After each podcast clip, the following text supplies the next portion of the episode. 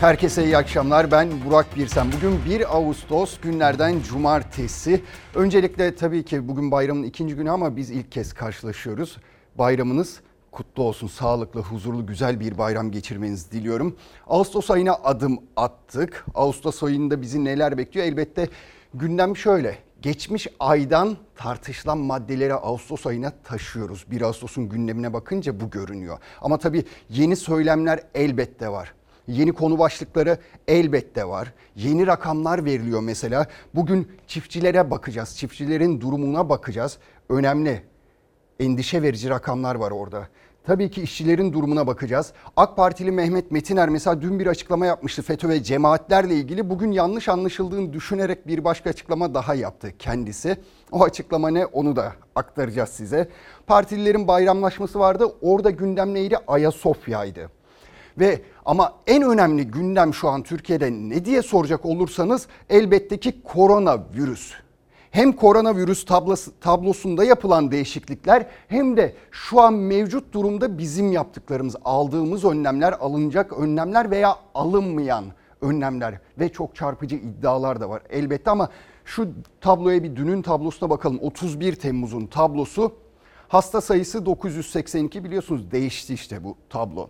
Vefat sayısı 17, iyileşen sayısı 996. Yani hasta sayısıyla eskiden neydi? Vaka sayısıyla iyileşen sayısını karşılaştırıyorduk. Şimdi hasta sayısı dendi onun adına. Ve bir başka rakamlar hastalarda zatüre oranı %8,8. Ağır hasta sayısı 582. Şimdilik böyle verelim bunu ama birkaç dakika sonra onu biraz daha tartışacağız ve açacağız. Şimdi tablo böyle olunca ve biliyorsunuz bayram döneminde insanlar kurban kestiler, işte memleketlerine gittiler, sahil bölgelerine akın ettiler. Görüntüler gerçekten endişe vericiydi. Ve Sağlık Bakanı bir açıklama daha yaptı. Nedir o açıklama? O açıklama bize işte şu soruyu sordurdu. Acaba önümüzdeki günlerde yeni kısıtlamalar mı gelecek? Kurban Bayramı'nda işi öyle ciddiye alalım ki bayram sonrası gözümüz vaka tablosunda olmasın. Sağlık Bakanı Fahrettin Koca bayramdan önce bu uyarıyı yapmıştı. Ama hem tablo hem de gözle görülenler durumun iyiye gitmediğini ortaya koyuyor. Bunun üzerine Bakan Fahrettin Koca daha net bir uyarı yaptı. Kısıtlama sinyali verdi. Bu rahatlık devam ederse tablonun olumsuz yönde gitmesi kaçınılmaz. Biz yeniden ciddi kısıtlamalar getirmeden vatandaşlarımız rehavetten kurtulsun. Aksi halde bölgesel olarak gerekli kararları yeniden almak zorunda kalırız. Fahrettin Koca'nın işaret ettiği 31 Temmuz tablosu. Yeni vaka sayısı 982, hayatını kaybeden kişi sayısı 17, ağır hasta sayısı ise 582. Maalesef tekrar binli rakamlara yaklaşmış durumdayız. Bu bayramdaki sınavı iyi veremez isek önümüzdeki 10 gün sonra, önümüzdeki 10 gün sonra maalesef rakamlarda artış kaçınılmaz olacaktır. Bilim Kurulu üyesi Profesör Doktor Hasan Tezer de durumun ciddiyetini bu sözlerle açıkladı ve bayramın ilk gününe dair gözlemini paylaştı. Maalesef yoğun bir temas vardı. E, maske kullanımı olsa da doğru kullanılmadığını e, çenelerinde insanların olduğunu e, izledik, gördük. Enfeksiyon Hastalıkları Derneği Başkanı Profesör Mehmet Ceyhan'a göre de kurban pazarlarındaki kalabalığın maskesiz, sosyal mesafesiz yapılan bayram ziyaretlerinin bilançosu ağır olabilir. Bazı yerlerde neredeyse sıfıra yakındı tedbirlere uyum. Maske takmıyordu insanlar. E, sosyal mesafeye uyum zaten genellikle neredeyse hiç yoktu. Tabii bunların mutlaka vaka sayılarına olumsuz etkisi olur. Biz bu olayların etkisini iki haftayla bir ay arasında değişen bir sürede görebiliriz. Bayramın bitmesine iki gün daha var. Bilim Kurulu üyesi Hasan Tezer'e göre özellikle bu iki gün çok önemli. Kurban kesimleri azaldı tabii ki bugün. Ee, yavaş yavaş artık ziyaretler gerçekleşecek. Ee, bizim için önemli. Çünkü toplumda hastalığı hiçbir bulgusu olmadan geçiren e, kişiler var. Sağlık Bakanı Koca son 3 günde ağır hasta sayısında en çok artış yaşanan illeri de paylaştı. İstanbul, Ankara, Konya, Gaziantep ve Diyarbakır'da durum çok ciddi. Kocan normalleşme sürecine ilişkin hayal kırıklığını da dile getirdi. Üzülerek söylüyorum normalleşme ile birlikte tedbirler devre dışı kaldı dedi. Sağlık Bakanlığı tarafından açıklanan bu belirgin vaka artışı olan yerlerden başka şehirlere giden insanlar oralarda odaklar oluşturabiliyorlar. Bunların yakından izlenmesi lazım. Şimdi uzmanlar elbette uyarıyorlar ve gördükleri şey onları korkutuyor. Bizlerden daha iyi biliyorlar ve insanlar bakın o uzmanlar endişeleniyorlar. Durum iyiye gitmiyor. Gördüklerimiz bize bunu gösteriyor. Önümüzdeki günlerde yani farklı farklı şeyler yaşayabiliriz. Daha kötü bir senaryoyla karşılaş, karşılaşabiliriz. Zaten Sağlık Bakanı'nın açıklamasından da bunu çok iyi anlıyoruz artık. Yeni kısıtlamalarının kısıtlamaların geleceğinin sinyalini veriyor Sağlık Bakanı. Daha ne diyebilir ki? Ve bakın bir tane uzmanımız ne söylüyor? İşte normalleşme normalleşmeye başladıktan sonra tedbirler alınmamaya, artık tedbirlere dikkat edilmemeye başlandı. Gerçekten bu hoş bir durum değil. Mesela bölgesel bir sınırlamadan, kısıtlamadan bahsediyor Sağlık Bakanı açıklamasında. Acaba ondan kasıt nedir? En çok yoğunluğun görüldüğü illerde sadece o illerde sokağa çıkma kısıtlaması mı yeniden başlayacak? Yani Türkiye'nin 20 ilinde mesela 15 ilinde ya da sokağa çıkma kısıtlamaları yeniden mi başlayacak? Ya da şehirler arası kısıtlamalar tekrar mı başlayacak? İnsanlar bunu düşünüyor ve 31 Ağustos'ta okulların açılacağından bahsediyorlar. O zaman ne yapacağız? Nasıl hayata geçireceğiz bunu? Ama uzmanların söylediği çok önemli. Normalleşme başladıktan sonra tedbirler de ortadan kalktı. Şimdi Dünya Sağlık Örgütü de benzer açıklamaları yapmıştı. Haftalardır, aylardır yapıyordu. Erken normaya, normalleşmeye başladınız diye birçok ülkeyi uyarıyordu.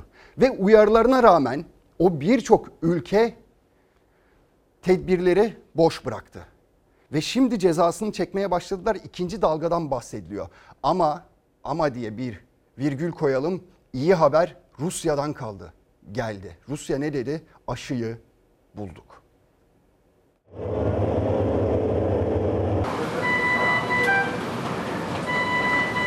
Yedinci ayı dolduran Covid-19 salgınında günlük vaka rekoru kırıldı.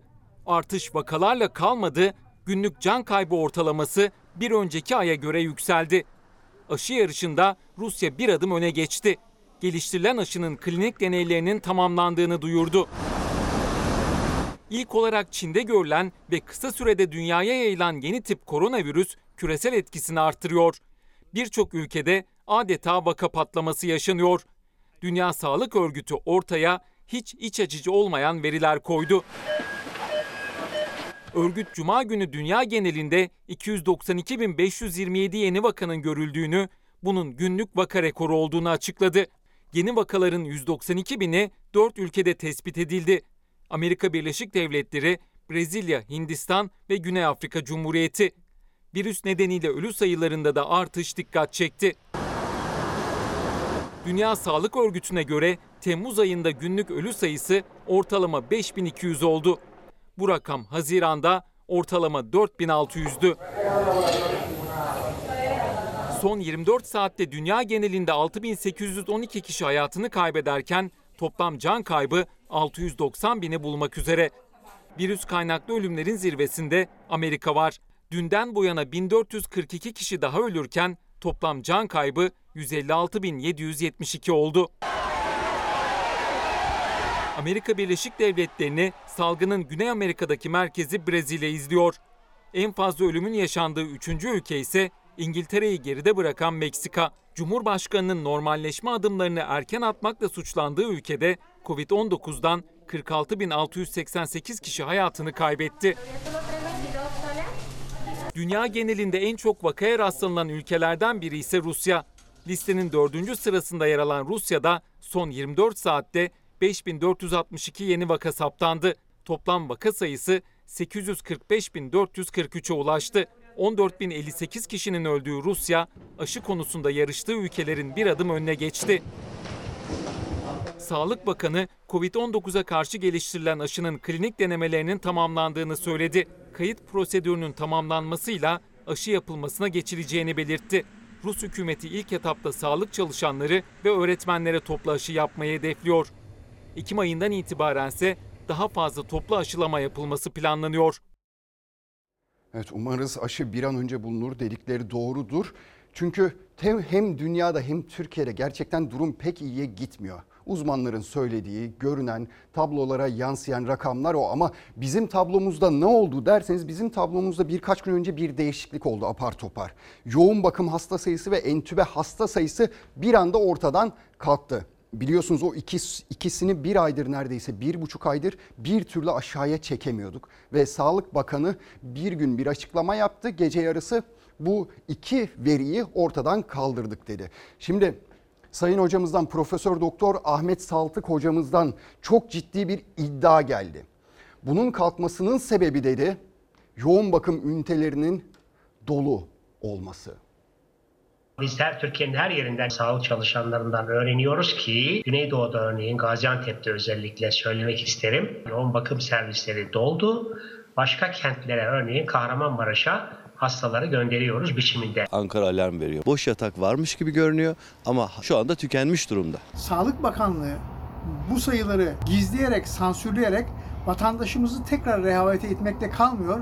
Aynı zamanda bilim insanlarının gerçekçi bir değerlendirmeyle kendilerine yardımcı olmasının da önüne geçiyor. Koronavirüs veri tartışması sahadaki uzmanlardan geldiği ifade edilen yeni bilgilerle büyüyor. Muhalefet artan vakaların gizlendiği iddiasının arkasında dururken halk sağlığı uzmanı Profesör Doktor Ahmet Saltık'tan da dikkat çeken açıklamalar geldi. Dünya genelinde yoğun bakımda yatanlar toplam hastaların neredeyse yüzde biri kadar bizde yüzde onun üstünde.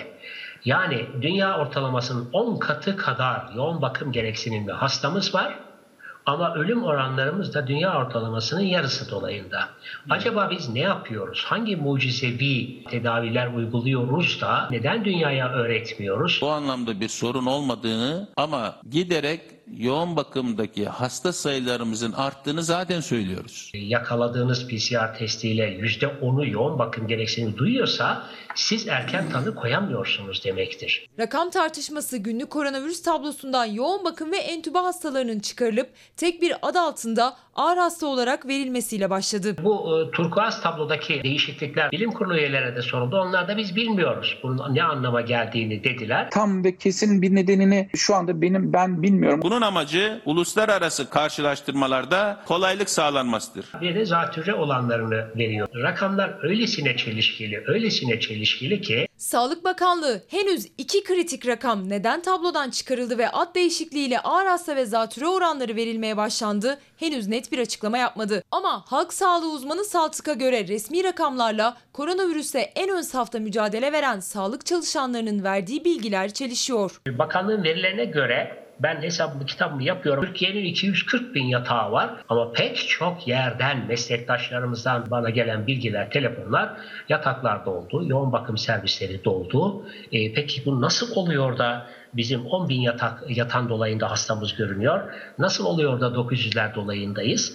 E, dünya da buna inanmıyor. Yerel basında yetkililerin ilan ettikleri sayılar e, resmi e, ra- rakamların üzerinde e, topladığımız zaman sonbaharda yayılacak olursa sağlık kapasitesinin zorlanması söz konusu olabilir. Uzmanlar ve muhalefet rakamların daha da artmasından endişeli. Buradan şimdi Sağlık Bakanlığı samimi olarak uyarıyorum. Bu kafayla giderlerse Eylül ve Ekim aylarında olağanüstü bir vaka sayısıyla karşılaşırız. Sağlık sisteminde bir çöküşle ne yazık ki hastalarımız karşı karşıya kalabilirler.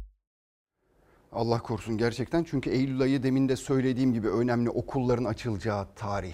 Çocuklarımızı okula göndereceğiz ve hala biz bakın bu tabloyu konuşuyoruz. Rakamlar neden gizleniyor? Bir artış mı var? Ya da yoğun bakım ünitelerinde bir artış olduğu için mi bu rakamlar gizleniyor? Bin bir türlü iddia var ve insanları gerçekten endişeye sevk ediyor. O yüzden Sağlık Bakanı'nın çıkıp bir açıklama yapması gerekiyor. Bu iddiaların doğru mu yanlış mı olduğunu söylemesi gerekiyor. Ya da il il yoğun bakım hasta sayısının açıklanması gerekiyor rahat ederiz. Biraz daha rahat ederiz. Dediğim gibi en önemlisi de okullar açılacak. İnsanlar çocuğunu okula gönderecek. Bu ortamda da biraz zor görünüyor gerçekten. Çünkü ben en azından veli olarak endişe ediyorum.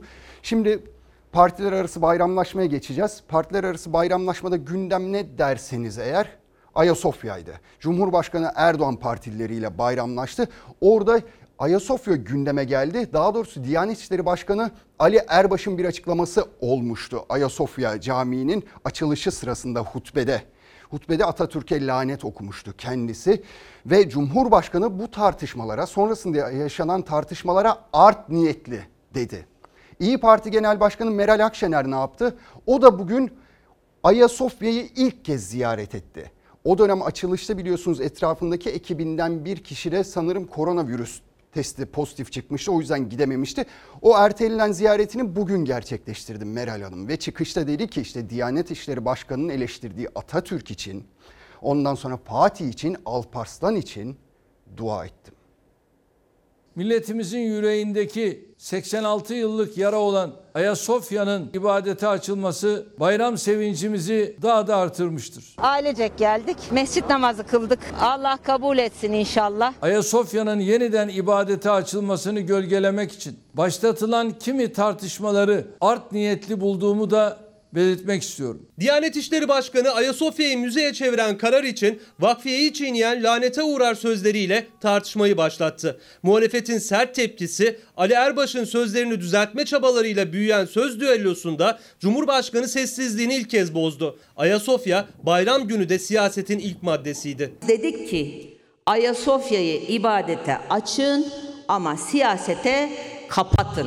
Kimi tartışmaları art niyetli bulduğumu da belirtmek istiyorum. Anadolu'nun kapılarını açan Alparslan Han'a, İstanbul'u fetheden Fatih Sultan Mehmet Han'a, İstanbul'u Ayasofya'yı özgürleştiren Gazi Mustafa Kemal Atatürk ve arkadaşlarına dua ettik. Akşener Ayasofya'nın açılışında Atatürk'ün anılmamasına tepki göstermişti.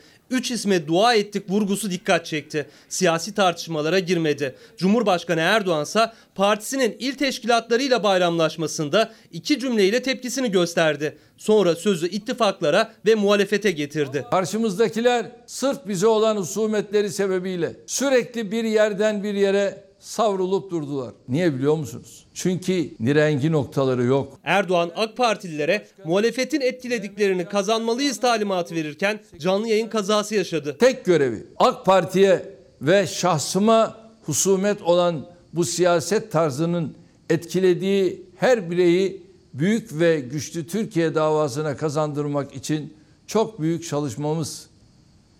Ama geri al. Geri al. Yayındayız. Yayındayız. Yayındayız.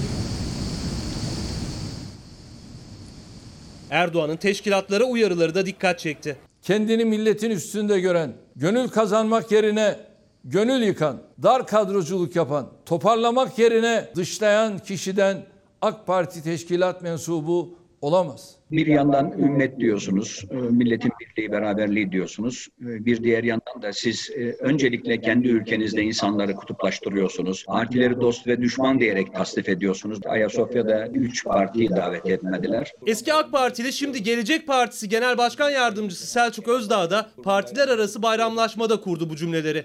Bayramın ikinci gününde Ankara'da partiler arası video konferansla bayramlaşma yaşandı. İnşallah yüz yüze yapmayı başarabiliriz, ulaşabiliriz o günlere. AK Parti'nin bayramlaşma listesinde HDP, Davutoğlu'nun Gelecek ve Ali Babacan'ın Deva Partisi yoktu. MHP de onlara ilaveten İyi Parti ile bayramlaşmadı. Bayram sohbetlerine kutuplaşma, Ayasofya, parlamenter sisteme dönülür mü konuşmaları damgasını vurdu. Bayram sohbetlerinde bile bakın bir tartışma var, bir kutuplaştırma işte arkadaşın söylediği gibi bir tartışma, kutuplaştırma var. Yani olmaması gereken şeyler. Şimdi devletin kurucu babası diyoruz ya Atatürk için. O lideri tartışmazsanız, tartışmaya açmazsanız, onun hakkında kötü şeyler söylemezseniz aslında bu tartışmalarda yaşanmaz. Zaman zaman ama AK Parti'nin içinden bazı isimler de sık sık bunu yapıyor. Bazı zamanlarda özellikle yapıyor. Peki derseniz ki biz Ayasofya'yı işte Atatürk'ü Atatürk'e laneti tartışırken ülkede neler oldu veya etrafımızda neler yaşandı hiç düşündünüz mü? Mesela işte son döneme baktığımız zaman bir haftalık sürece baktığımız zaman altın fiyatları aldı başını gitti. Döviz fırladı. E enflasyon, alım gücü insanların iyice düşmeye başladı. İşte ücretsiz izin parası ödüyor devlet koronavirüs sırasında günlük 39 lira. Günlük 39 lira alarak 2 milyona yakın insan bayrama girdi. Asıl sorunlarımız bunlar. Bunlara çözüm, bunlara kafa yormamız gerekiyor. Atatürk'ü tartışmaya açmak yerine bizi yönetenlerin bu sorunlara el atması gerekiyor. Ha şunu da söyleyeyim bakın biraz ilerimizde hemen Dede Ağaç'ta Yunanistan'la Amerika bir anlaşma imzalamışlardı ve Amerika Birleşik Devletleri oraya hava ve deniz üssü kurdu ve törenini açı- açılışını büyük bir törenle yaptı. Ne zaman? 23 Temmuz günü. Bir hafta önce. Biz bunları atlıyoruz ve bu tartışmalarla oyalanıyoruz ya da oyalatılmak isteniyoruz. Ne dersiniz deyin ama içeride birlik ve beraberliği sağlayamadığımız sürece ne ekonomimiz düzelecek ne de dışarıdaki ilişkilerimiz düzelecek. Bunu da düşünmek gerekiyor. Şimdi siyasete geri dönelim. Ne diyeceğiz? MHP'den hafta içinde ihraç edilen Cemal Engin Yurt, Ordu milletvekili kendisi ihraç edildi. Biliyorsunuz hep doğruları söylüyor. Yani kendince inandığı, bildiği, doğru bildiklerini paylaşıyor kamuoyuyla. Ve geçen hafta Tarım Bakanı'nı çok fazla eleştirmişti fındık fiyatları yüzünden. Ordu milletvekili diyoruz. Haliyle hassas o konuya. Ve Tarım Bakanı'na ağır eleştirilerde bulunmuştu. Hemen ertesinde de partisinden ihraç edildi. Bugün yine memleketi Ordu, Ordu'ya gitti. Sistemkar konuştu. Bazen duygulandı, gözleri doldu. Ve başka bir partiye geçecek misiniz diye soruldu. Ona da şöyle yanıt verdi. İhraç olduk. Transfer olmadık. Biz ülkücüler hancıyız. Birileri yolcu. Gün gelecek onlar ihraç olacak Allah'ın izniyle.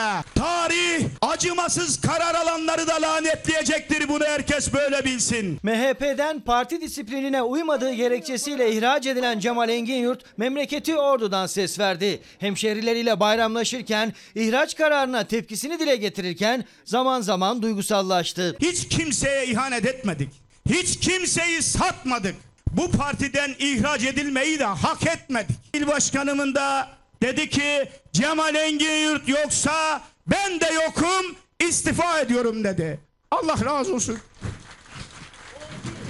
Fındık fiyatları açıklanmadan hemen önce rekolte rakamlarını yüksek verdiği gerekçesiyle Tarım Bakanı'na sert tepki göstermişti Engin Yurt. MHP'den ihraç düğmesine de bu tartışmadan sonra basıldı. MHP lideri Bahçeli ile bayramlaşıp helalleşebilseydik diye sitem etti. Atmasaydınız beni bayramdan önce, ihraç etmeseydiniz beni bayramdan önce, hiç olmazsa lider devlet Bahçeli helalleşme imkanı verseydiniz bayramı bile zehir ettiniz. Konuşmalarıyla Cumhur İttifakı'na zarar verdiği eleştirilerine karşı da kendini savundu Engin Yurt. Sık sık Cumhurbaşkanı Erdoğan'ın adını geçirdi konuşmasında. Biz Sayın Recep Tayyip Erdoğan'a belki çok hakaret ettik.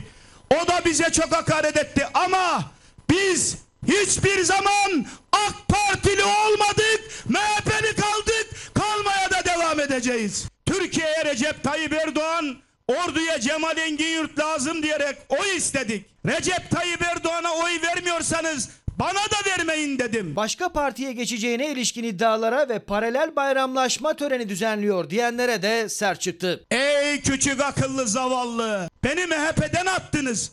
Milletvekilliğinden atmadınız beni.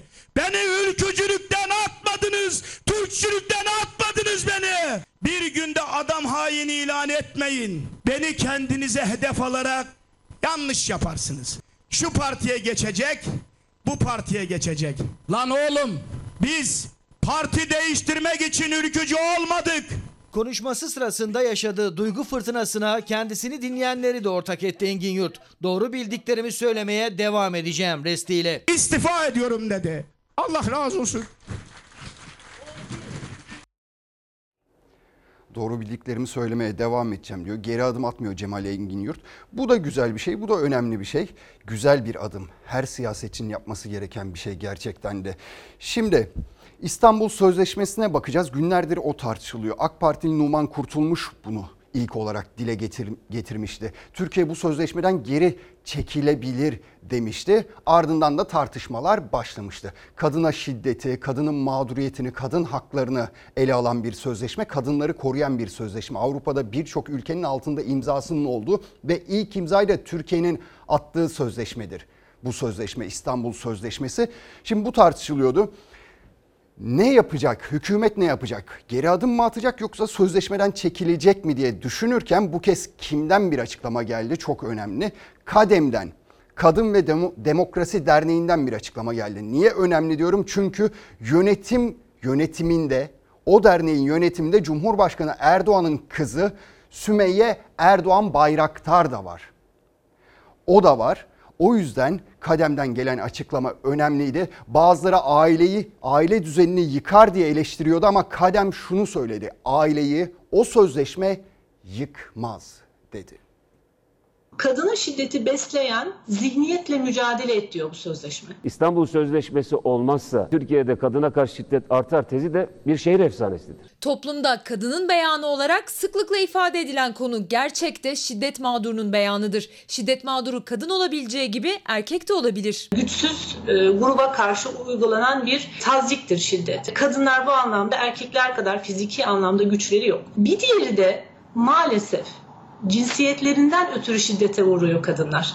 Tehdit, istismar, tecavüz. Sanki hani ortada böyle bir şey yok. Vaka bu. Her gün yeni bir cinayet, şiddet haberi gelirken başta kadını ve tüm bireyleri koruyan İstanbul Sözleşmesi için kaldıralım tartışması yürürken tavrı en çok merak edilen kademden İstanbul Sözleşmesi'nin yanındayız mesajı geldi. Cumhurbaşkanı Erdoğan'ın kızı Sümeyye Erdoğan'ın da başkan yardımcısı olduğu kadem İstanbul Sözleşmesi'ni 16 maddeden oluşan bir manifestoyla savundu. Bu metnin içerisinde iki tane önemli husus var. Bunlardan birisi toplumsal cinsiyet e, meselesi. Bir de cinsel yönelim tercihi. Toplumsal cinsiyet eşcinsellik ya da cinsiyetsizleştirme değildir. Biyolojik cinsiyetin inkarı veya yok sayılması anlamına da gelmez. Toplumsal cinsiyet kavramı kadın ve erkeğe kültürlerin, toplumların yüklediği rol ve görevleri ifade etmek için kullanılır. Güya bu kadına şiddeti önleyecek. Diyor ki sen kadınsın, ben erkeğim, ben de bireyim, sen de bireysin. Bizim cinsiyetimiz önemli değil. Değerleri ortadan kaldırıyor. Tecavüze uğrayan bir kadın namusu temizlenmek için, o ailenin namusu temizlenmek için kadın öldürülür. Erkek çapkın diye ifade edilir. Zihniyet derken, e, gelenek derken, örf derken, töreyle mücadele derken bunları kastediyor. Geleneğe savaş açmak gibi bir şey değil. Kadem Başkanı Gümrükçüoğlu da Kanal D ekranında en çok tartışmaya açılan başlıklar üzerinden yanıt verdi itiraz edenlere. Yayınlanan 16 maddeyle de Kadem İstanbul Sözleşmesi'nin neden önemli olduğunu sorulara yanıtlarla anlattı. Sözleşmenin sadece kadını değil tüm bireyleri koruduğu vurgulandı. Sözleşmeden çıkalım açıklamalarına yanıt vardı. Nasıl usulünü yerine getirerek sözleşme imzalanmışsa aynı şekilde usulünü yerine getirerek bu sözleşmeden de çıkılır. Zaten sözleşmenin gereği olan kanunu biz yapmışız. 6284 sayılı kanunumuz.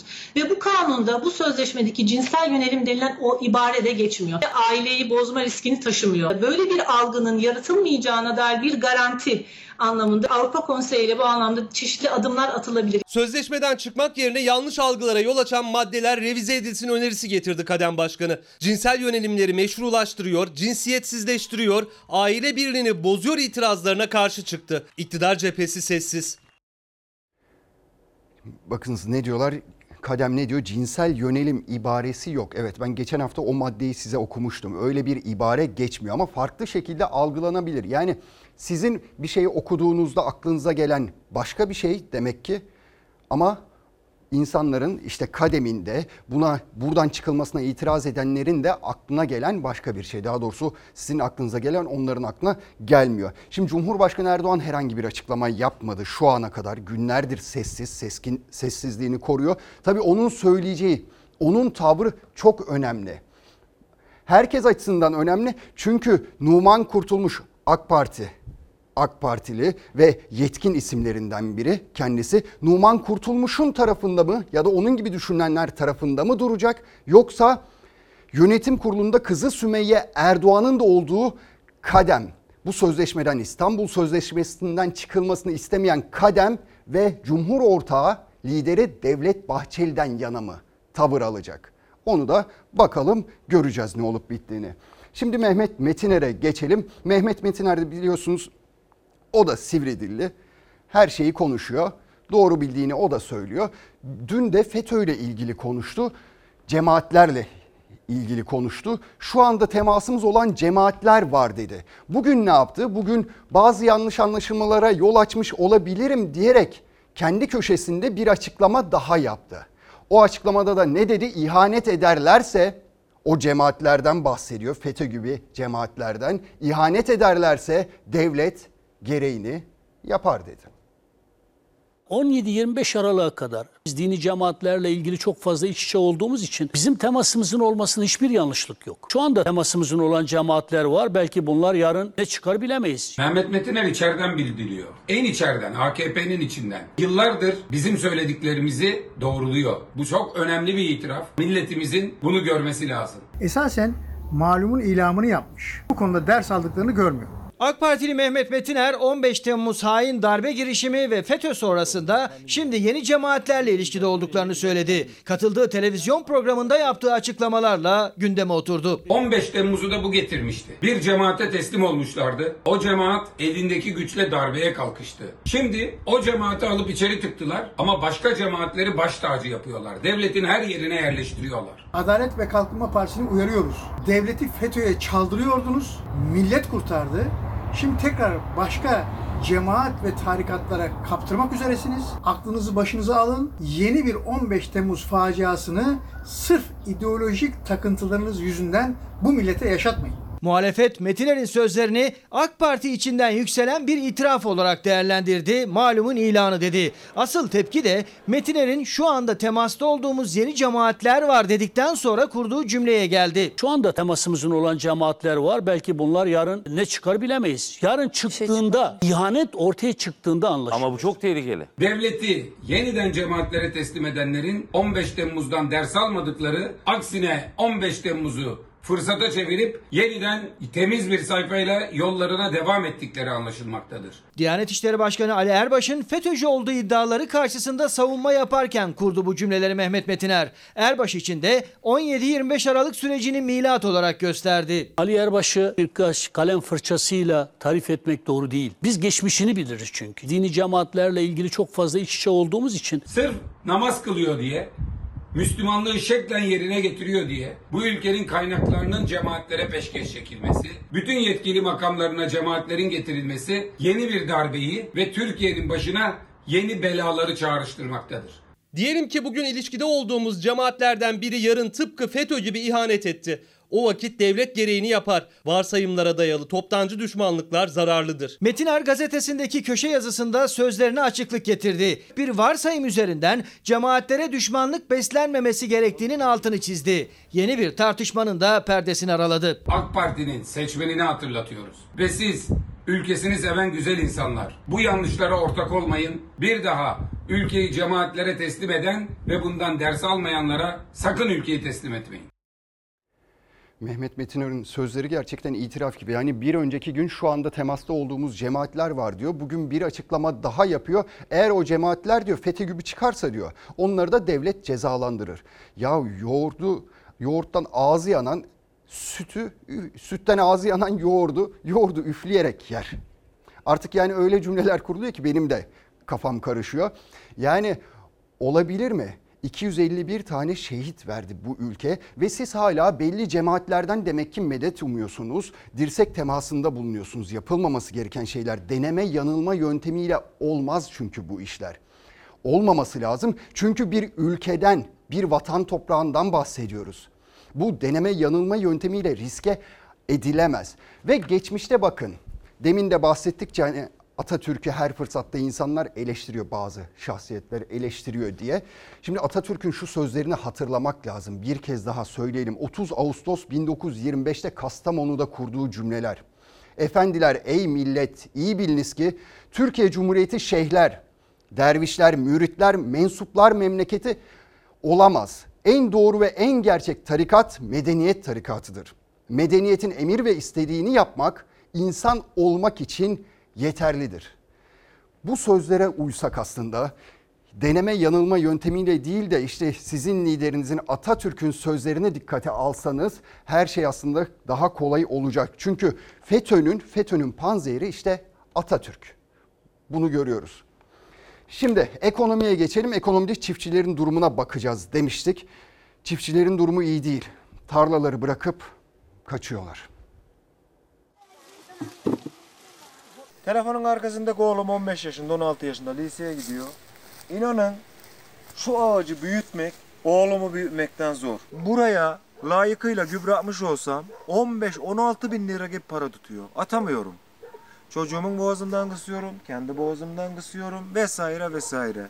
Ben 6-7 yıl oldu köyden çıkalı. Bir ambalaj firmasında Denizli'de çalışıyorum. Neden? Para etmediği için. En sevdiğim işi bıraktım. Kazandığı, ailesini geçindirdiği toprağını bırakıp fabrikaya işçi olarak girdi. Yine de kiraz mevsiminde koşuyor memlekete Afyon'a. Bir umut.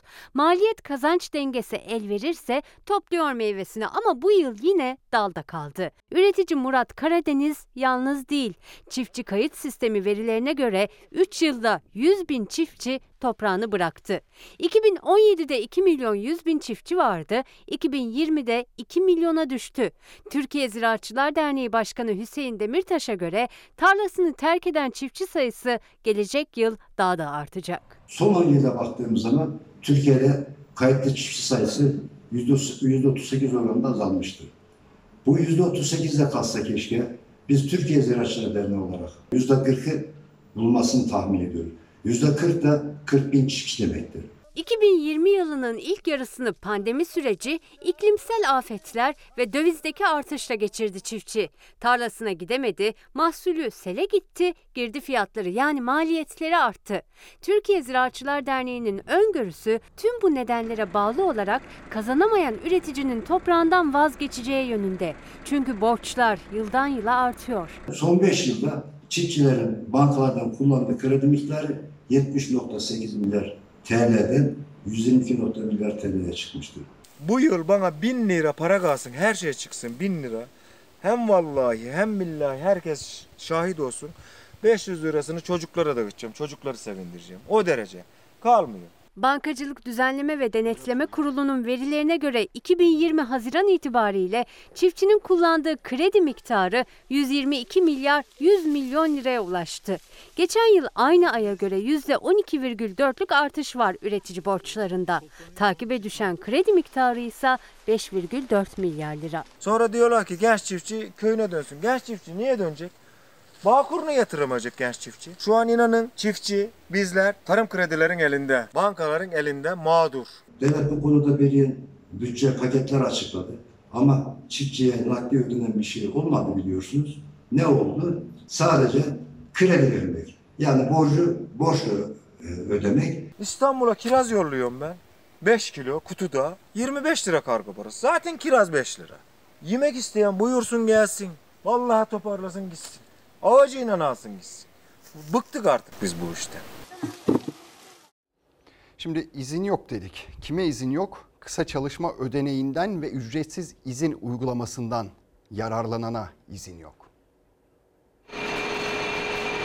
Pandemi döneminde işçiler açısından kısa çalışmadan yararlanma süresi bir ay daha uzatıldı. Ancak yararlanma koşulları kolaylaştırılmadı. Sendikalara göre hak kayıpları fazla, işçiden çok işverene avantajı var. Salgın sürecinde işten çıkarma yasaklandı ama kısa çalışma ödeneği ve ücretsiz izin düzenlemeleriyle işçinin hak ve gelir kaybı sürüyor. İşverene tanınan ücretsiz izin hakkı ve işten çıkarma yasağının süresi 17 Eylül'e, Haziran ayında 2.3 milyon çalışanın yararlandığı kısa çalışma ödeneğinin süresi de Ağustos sonuna kadar uzatıldı. Kısa çalışmadan yararlanan işçilerin yıllık izin hakları da askıya alınmış durumda. İşçi Eylül ortasına kadar yıllık izin kullanmayacak. Kısa çalışma ödeneği için yeni başvuru alınmayacak. Ancak 30 Haziran'a kadar başvuruda bulunan iş yerleri için kısa çalışma ödeneğinin süresi bir ay daha uzatıldı. İşçi son 12 aylık prime esas kazancı da dahil günlük ortalama brüt kazancının %60'ını alabilecek. İşverenlerin bir kısmı aradaki farkı tamamlasa da büyük bir kısmı o farkı ödemediği için kısa çalışma ödeneği alan işçiler düşük ücretlerle geçinmek zorunda kalıyor. Ücretsiz izin işten çıkarma yasağıyla bağlantılı bir biçimde getirildi. İşverenlere tek taraflı olarak işçileri ücretsiz izne çıkarma hakkı verildi.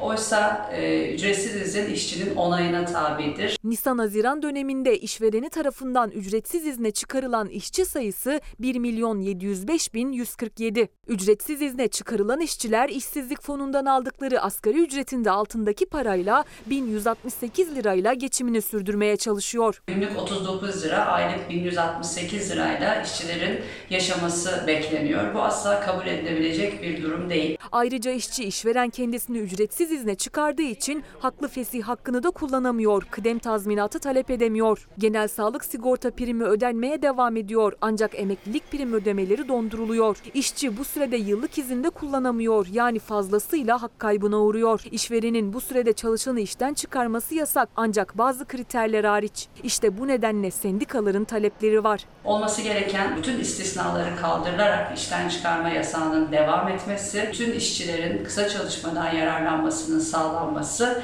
ve en düşük kısa çalışma ödeneğinin de asgari ücret düzeyinde olmasıdır ve ücretsiz izin uygulamasına derhal son verilmelidir.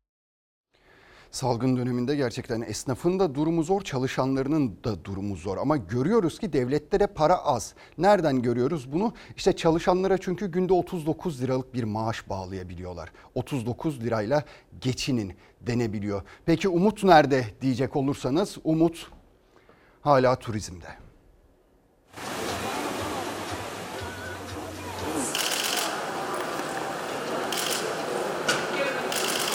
Tatil mi efendim? Tatil. Tatil. 4 ay aranın ardından Rusya'dan ilk yolcular geldi. Başkent Moskova'dan İstanbul'a inen yolcular aktarmalarla güneye, sahile doğru yöneldi. Yabancı turistler tatil rotası için Türkiye'deydi ama Kurban Bayramı tatili nedeniyle yerli turistin de akını vardı plajlara. Antalya'da oteller doldu, Muğla'da tatilciler şehir girişinde araç kuyrukları oluşturdu. Bodrum genelinde otellerin şu anda %90'ı dolmaya başladı. İç pazarda ciddi bir hareketlilik var. Kontrollü hayat en büyük sınavını asıl şimdi verecek. Çünkü kapılar yavaş yavaş açılmaya başladı. Kültür ve Turizm Bakanı Mehmet Nuri Ersoy, gazeteci Fatih Çekirge'nin sorularını yanıtlarken Türkiye'nin dünyada turizm için bir adım öne çıktığını söyledi. 10 Ağustos'tan sonra uçuşların artmasıyla turizmde yükselişin yaşanacağını açıkladı. Türkiye'siz turizm olmayacağını dünya biliyor, Avrupa biliyor. Rusya, Ukrayna çok büyük potansiyel. Özellikle sertifikasyon çalışmamız dünyada ses getirdi. Bunu devam ettireceğiz. İngiltere uçuşları açtı. Gelişler var. Ancak Almanya'dan henüz ses yok. İspanya'da salgın oranı yükselince turizm sıkıntıya girdi. En önemlisi Rusya açıldı. Bu da Antalya merkezli çok önemli bir gelişme. Rusya'dan 4 ay sonra ilk turist kafilesi ise sabaha karşı 5'te İstanbul Havalimanı'na ulaştı. İlk seferde yaklaşık 180 yolcuyla tüm koltuklar doluydu. Uçak fulldü evet son koltuğu aldım ben de. Ee, yani biraz daha geç kalsam alamıyordum. Rusların adresi İstanbul'dan aktarmayla Antalya oldu. Önümüzdeki günlerde Moskova'dan direkt Antalya uçuşlarının da açılması bekleniyor. Hava sıcaklığının 41 derece ulaştığı kentte ise Konyaaltı sahili başta olmak üzere Alanya plajları da doluydu. Çoğu plajda mesafe yoktu. Turistlerin kolonya ikramıyla girdiği Fethiye'de ise manzara biraz daha iyiydi. The corona is uh, very good, just wearing your masks in shops, people are keeping their distance. Bodrum'sa rekora koşuyor. 12 saatte 40 bin, 4 günde 151 bin araç girdi ilçeye. Jandarma kontrollü aldı araçları. Kor General Musa Çetil tatilcileri karanfillerle karşıladı. İyi bayramlar diliyorum. Sahillere akın sürüyor. İşletmelerse rezervasyonların çoğunun Kurban Bayramı öncesi son dakika yapıldığını açıkladı. Son dakika satışlarla gidiyoruz. Biraz daha son dakika satışlar devam ediyor. Bayramın hareketlenmeye mutlaka etkisi olur. Doluluklara etkisi olur. Sahiller doluyor gerçekten de Bodrum'a bakın büyük bir akın var. Ama Bodrum'un o insanları karşılayacak gücü altyapısı var mı derseniz pek yok. Neden? Maddi imkansızlıklar yüzünden hükümetin Bodrum Belediyesi'ne biraz destek olması gerekiyor. Çünkü nüfusu bir anda 160 binlik Bodrum'un nüfusu bir anda 1 milyonu geçiyor. Birazcık destek gerekiyor Bodrum'a. Şimdi İstanbul'a geleceğiz. Nero biliyorsunuz katledilmişti. Vahşice öldürülmüştü komşusu tarafından. Karşıdaki bir evde yaşayan insan tarafından silahla vurulmuştu. Serbest bırakıldı o kişi. Nero'yu vuran kişi serbest bırakıldı ama en sert tepki nereden geldi? Çok uzaklardan, Amerika'dan geldi.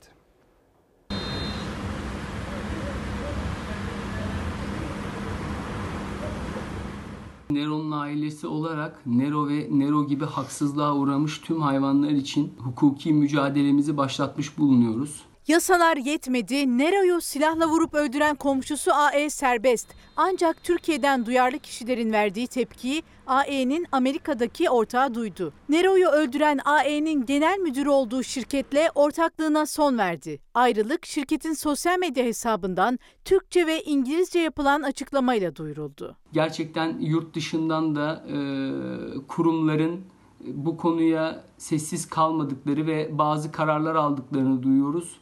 E, bunun için gerçekten onlara da e, teşekkürlerimizi ve e, minnettar olduğumuzu dile getirmek istiyorum. Bir şirkette genel müdür olan AE İstanbul Sarıyer'de komşusunun köpeği Nero'yu silahla vurarak öldürdü. Eşiyle birlikte Özula ailesinin evine girmeye çalışmış ve köpekleri Nero'ya şiddet uygulamıştı. Yaşanan kavga ve Nero'nun nasıl vurulduğu güvenlik kamerası görüntüsüyle ortaya çıktı. Bu görüntüler kamu vicdanını yaraladı. Ailesi Deniz ve Can Özula perişan oldu. AE'nin tutuklanmasını istediler ama yasalar buna izin vermediği için AE serbest kaldı. Kamuoyundan ses yükseldi, sosyal medyada kampanyalar başlatıldı. Köpek öldürmek nedir? Planlayarak. Bunu yapan ne yapmaz? Ve biz bu insanlarla işte karşı karşıya oturuyoruz. AE'nin tutuklanmamasına tepki gösteren yüzlerce kişi AE'nin hem Türkiye'de genel müdür olduğu şirkete hem de Amerikalı ortağına mail attı. Şikayetleri inceleyen şirket kararını verdi. Sosyal medyadan yapılan açıklamayla olayın farkındayız ve bu bayiyle olan iş ilişkimizi sonlandırma kararı almış bulunuyoruz denildi. Özula ailesinin hukuk mücadelesi de devam ediyor. Gerçekten kamuoyuna ve hassas halkımıza sonsuz teşekkürler. Reklam zamanı. Ana haber bültenini burada noktalıyoruz. Bizden hemen sonra Eskiköy'e Yeni Adet Türk sineması var. Yarın akşam saat 19'da yeniden buluşuncaya dek umarım yüzünüzü güldüren güzel haberler alırsınız. Hoşçakalın.